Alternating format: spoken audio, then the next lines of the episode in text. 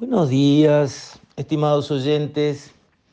Quisiera referirme hoy a la evaluación de desempeño de los organismos públicos que trabajan con plata de todos nosotros, cobrada por diferentes medios, impuestos, tasas, aportes de renta general, en lo que sea.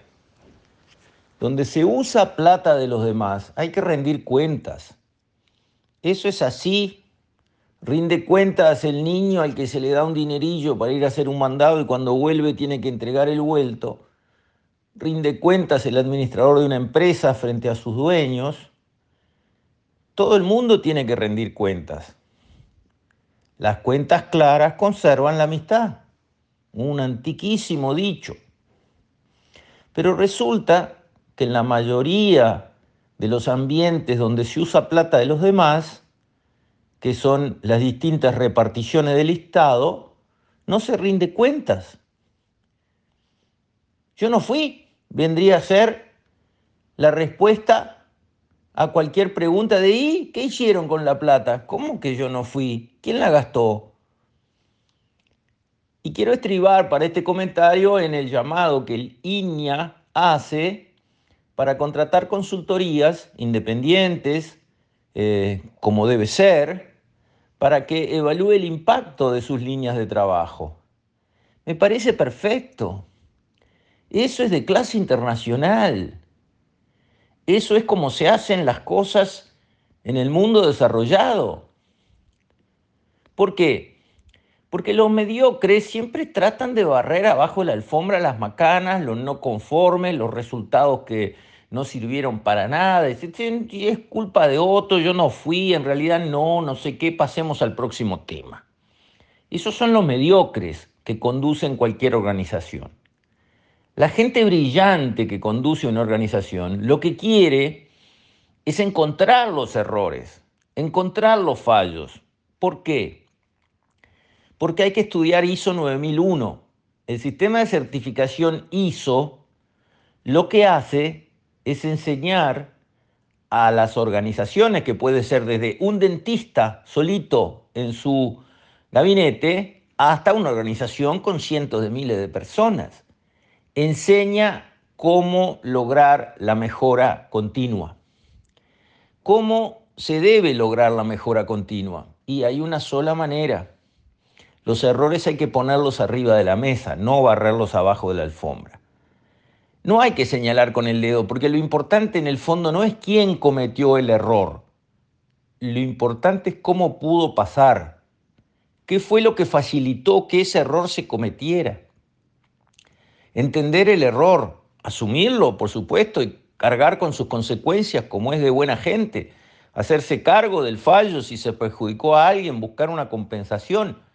Pero sobre todo, entender qué pasó ¿Cómo se pudo generar? ¿Qué medidas podemos tomar para que no se vuelva a repetir? Y después, al pasar del tiempo, evaluar a ver si esas medidas fueron eficaces o no, o hay que tomar otras. Eso es una certificación ISO 9000, mejora continua. ¿En qué se basa?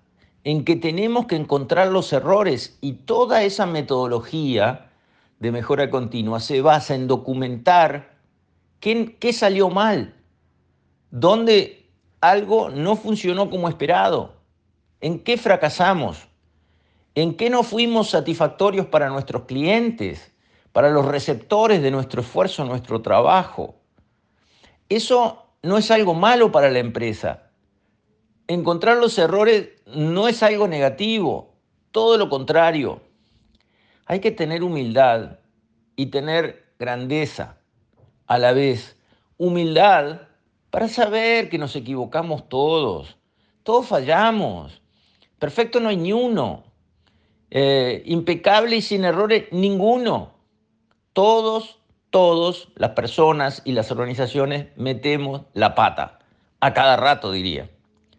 En eso hay que tener humildad. No creérsela, no, ¿qué? ¿Para qué voy a mirar los errores míos si yo lo hago todo bien? Por favor, ese ego es tóxico. Lo que hay que hacer es tener la humildad para reconocer que la embarramos a cada rato, no sentir vergüenza de los errores, y la grandeza para decir, acá están los errores, esto es lo que hicimos mal, busquemos la manera de superarlos, busquemos cómo hacer para que estos errores no se puedan volver a repetir, por mí o por el que vendrá después de mí o el que está al costado mío. Esta manera de actuar es una manera profesional, seria, responsable. Un estadista empuja esto, encamina esto. El línea ha llamado a independientes porque, claro, como decía mi abuela, ningún sucio se huele y es tal cual. Somos humanos, nos cuesta mucho a nosotros mismos mirarnos críticamente y reconocer en qué la embarramos. Pero sí podemos tener la grandeza y la estatura como administradores, por ejemplo, de decir, bueno, yo no sé si estoy metiendo la pata en algo, pero quiero averiguar. Claro, exactamente. Y se puede averiguar. Y es mejor averiguar y decir, fa, pero vos sabés que todos tus clientes piensan que en esto sos un desastre. A la pucha. ¿Así mismo? Sí. Esto es objetivo, no es contra vos. Se hizo una encuesta, se relevó la opinión y mira lo que dice todo el mundo de lo que estás haciendo. ¿Te parece bonito? ¿No será que hay que arreglar algo acá? Sí, la verdad que sí. Bueno, pero se precisa ese gesto de querer saber. Y en muchas áreas de la actividad estatal, en muchísimas, a nadie le importa nada el usuario. Si el usuario está conforme, desconforme, más o menos conforme, conforme con una cantidad de cosas, pero desconforme con otras, nunca nadie preguntó. En la historia nadie preguntó. Y entonces, ¿cómo van a mejorar? ¿Cómo van a dar un mejor servicio? Que para eso están y para eso cobran. Plata de todos nosotros. Lo he dicho muchas veces. El costo del tiempo de las personas se asume cero en la OCE, en la UTE, en la ANTEL. El costo de las personas no, es cero. En todo su diseño de procedimientos está asumido que las personas tienen un costo nulo, que lo único que importa es cómo manejar los puestos adentro de la empresa y que queden muy bonitos los papeles y que tengan muchos sellos y que se justifiquen muchos empleados adentro de la empresa para hacer cualquier trámite. Eso es lo único que importa. De la frontera de la empresa para afuera, ¿qué le pasa a los usuarios? No importa nada. Entonces los trámites se vuelven imposibles. Yo hice la crónica para pedir agua en un padrón. Ocho veces tuve que ir a mostrador, más tres veces tuve que ir a un eh, hábitat o, o red pagos a pagar y volver para atrás con el papel de que había pagado. En el siglo XXI se paga todo por la red, se paga todo con tarjetas por los celulares, se paga todo desde cualquier lado, menos ir caminando a un hábitat a pagar un papel para que le pongan un sello y volver con el papel para atrás. Siglo XXI. La OCE uruguaya funciona así. ¿Qué quiere decir? Que nunca se evaluaron a sí mismos. Nunca hicieron lo que está haciendo el INE ahora, llamar a independientes que saben evaluar impacto y resultados y decirle, evalúenme, díganme qué piensa la gente de cómo estoy trabajando, critiquen mis procedimientos, critiquen mis trabajos, díganme cómo puedo mejorar. Eso no lo hicieron jamás y no lo quieren hacer tampoco. Resultado, los usuarios, que además y para colmo, somos los dueños de estas empresas públicas. Para colmo, porque si una empresa privada no quiere interesarse en cómo sus clientes la están viendo, allá ella. Si la están viendo mal, se van a ir con su platita a comprarle a la empresa competidora o a importar lo que sea del exterior y se va a fundir solita. Ahora, para colmo de males, nosotros, los uruguayos, en las empresas públicas, o los organismos de investigación, los organismos de esto, los organismos del otro, lo que, todo lo que maneja plata de todos nosotros, además, somos los dueños, además de ser clientes. Para colmo de males. No nos dan pelota, no existimos en absoluto, Somos tolerados como unos usuarios molestos a los que hay que atender, pero la gran siete, no habrá más remedio que atender a estos pesados que vienen al mostrador. Se les ve eso en la cara a muchos funcionarios, cosa que no se puede decir ni con la cara, lo dicen con la cara. Bueno, pero aún así somos los dueños, somos los clientes, aportamos todo el presupuesto y y nunca jamás piden una evaluación de sí mismos en forma independiente. Jamás. No vaya a ser cosa que salte lo que sabemos que va a saltar, que trabajan como el traste, que abusan de nosotros, que despilfarran el dinero. No vaya a ser que un independiente demuestre todo esto y lo ponga arriba de la mesa, ponga el zorrillo arriba de la mesa, porque para eso se precisa grandeza, se precisa estatura, estatura de estadista. ¿Y dónde están los presidentes de estas organizaciones? ¿Dónde están los directorios?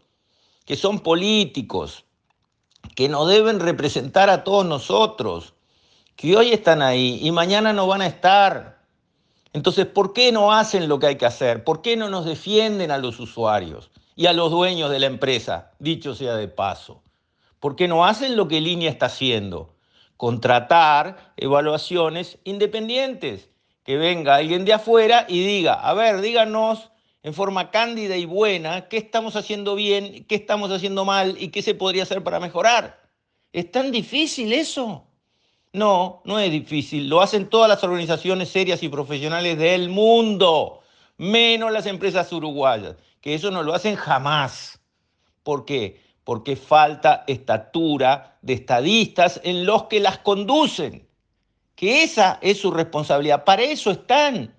Cuando se nombra un presidente, un directorio de una organización pública, no es para que hagan bien el trabajo técnico, porque primero no lo saben en la mayoría de los casos, y segundo no es su función.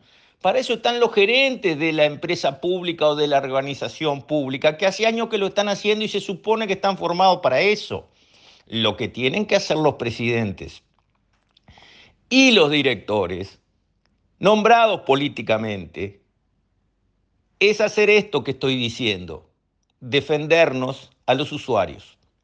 Con esto, estimados oyentes, me despido. Hasta la próxima, si Dios quiere.